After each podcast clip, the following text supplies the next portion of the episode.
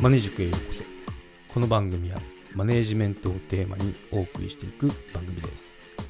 将来スキルアップして組織をマネージメントしていきたい方や、メンタル面など自分自身のセルフマネージメントが気になる方、元外資系ベンチャー企業でマネージャーの経験を交えつつお送りしていこうと思います。どうぞよろしくお願いします。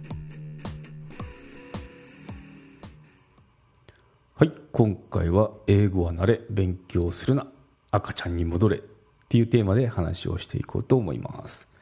英語の勉強法っていうか、になりますかね。外資勤務だったんで、英語が日常に飛び交ってる環境で働いてたんですけど、で入社した時って、意外とどんなくらい自分の英語力って通じるんだろうっていうのは不安はありましたね。今まで英語がメインで仕事っていうのはなかったんで、実際に仕事始まってみると、意外といけるなっていう手応え感じましたね。ちょ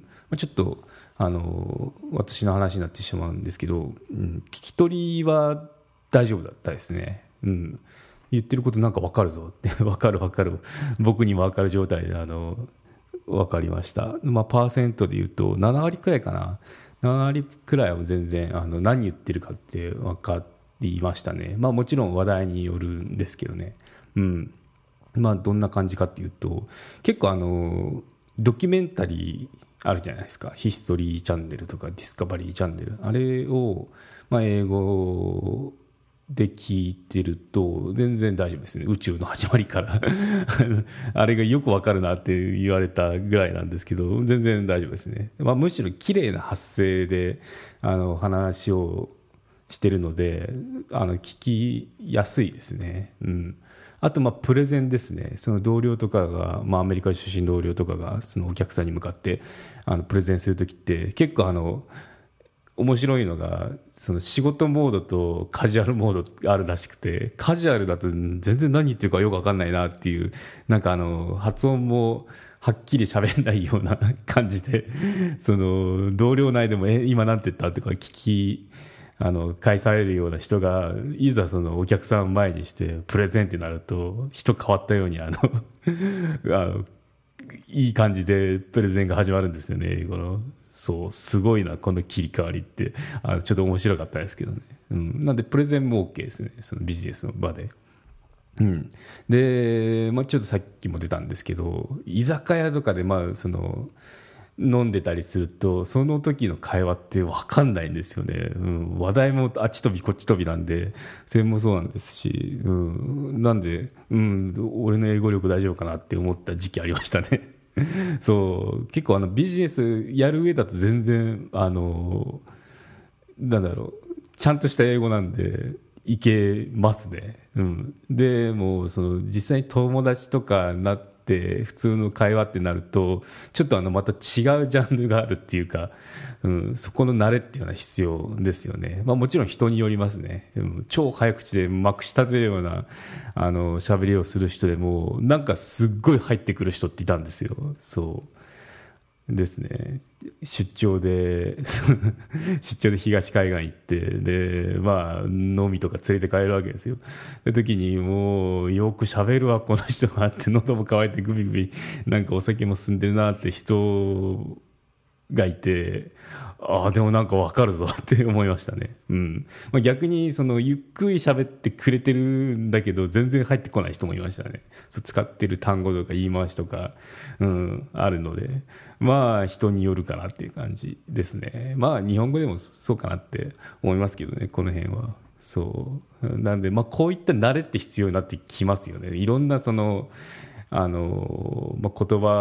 とか、言葉個性なんで、それを受け入れるくらいの、全てを受け入れるくらいの器とかスキルが自分に必要かなっていうのはあるんで、聞いて覚えるしかないですよねってことで。あとは喋りですね。聞く方は全然良かったんですけど、喋りになると今まで口を動かしてないわけですよね。読み書きはやってるわけですよね。映画見たりとか音楽聴いたりとか言って、聞く方は大丈夫です。で書く方も大学入試の、勉強とかって、まあ、書いたり文法とかってやるじゃないですか。もちろん読んだりっていうので、全然その辺はトレーニングされてるんで問題ないと思うんですよ、普通の日本人だったら。うん、喋れないのはメンタルブロックって以前お話エピソードを出したんですけど、ぜひともそれ聞いてほしいんですけど、うん、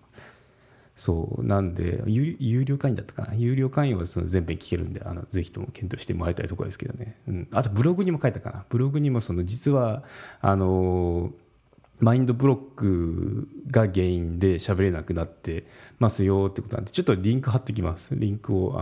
貼っとくので、参考あれば。いい書籍でしたね。DVD もついてたかな。うん。それ知ってから結構思い切って喋れるようになりましたね。そう。なんだ、メンタルブロックだったのかとか、ちょっとこう、目から鱗って感じでしたけどね。うん、まあそんな感じで、まあ口動かしてなかったから今まで喋れないよってやつですね。なんで車の運転と一緒かなって思いましたね。そう、座学でいろいろ交通標識はこれは言っちゃダメよとか、まあ勉強したり、あとなんだろう、ハンクラッチはこのタイミングで切るとか、なんかいろいろあるじゃないですか。ああいうその知識でいくら覚えたっても、実際にその運転しないとそのハンクラッチのそのなんだろう、勘どころっていうかあるじゃないですか。しかもそれ車によって違ったりするんで、だそういったやつって慣れって必要だよねっていうので、まあそれと同じかなって思いましたね。そう、車の運転みたいかなって思いましたね。うん。でまあとはいえこの地球上に生きてる人ってまあ英語を喋ってる人って多いですよね。で別にまあ、こう言っちゃなんですけど学のない人も喋ったりするわけですよ。なので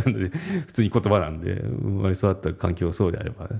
喋れるようになってくるもんなんで、まあ、慣れれば喋れるよっていうことは言いたいですね。そうでまあもう結構言ってる言葉っていうか言葉のブロックがあったとしたらワンパターンだったりするので、そのうちそれが自分の中に吸収されたら条件反射で話せるようになってくるもんなんですよね。結構なんかそうなんじゃないかなって思いますね。もうこう来たらこう返すっていうそのフレーズって決まってて、その引き出しがいくらあるかっていうのに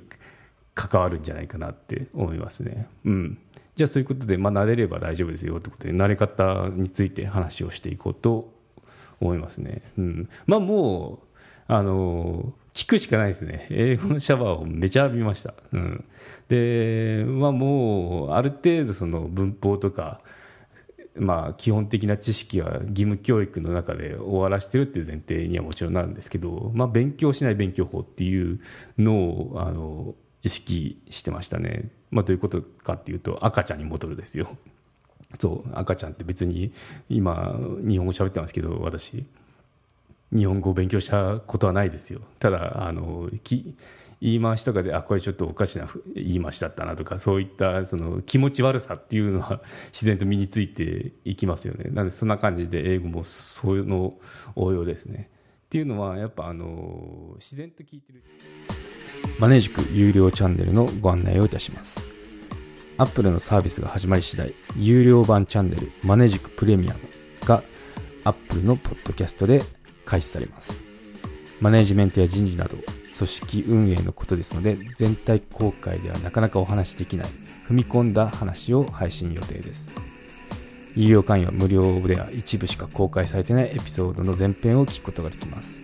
ご登録いただいて応援のほどどうぞよろしくお願いします。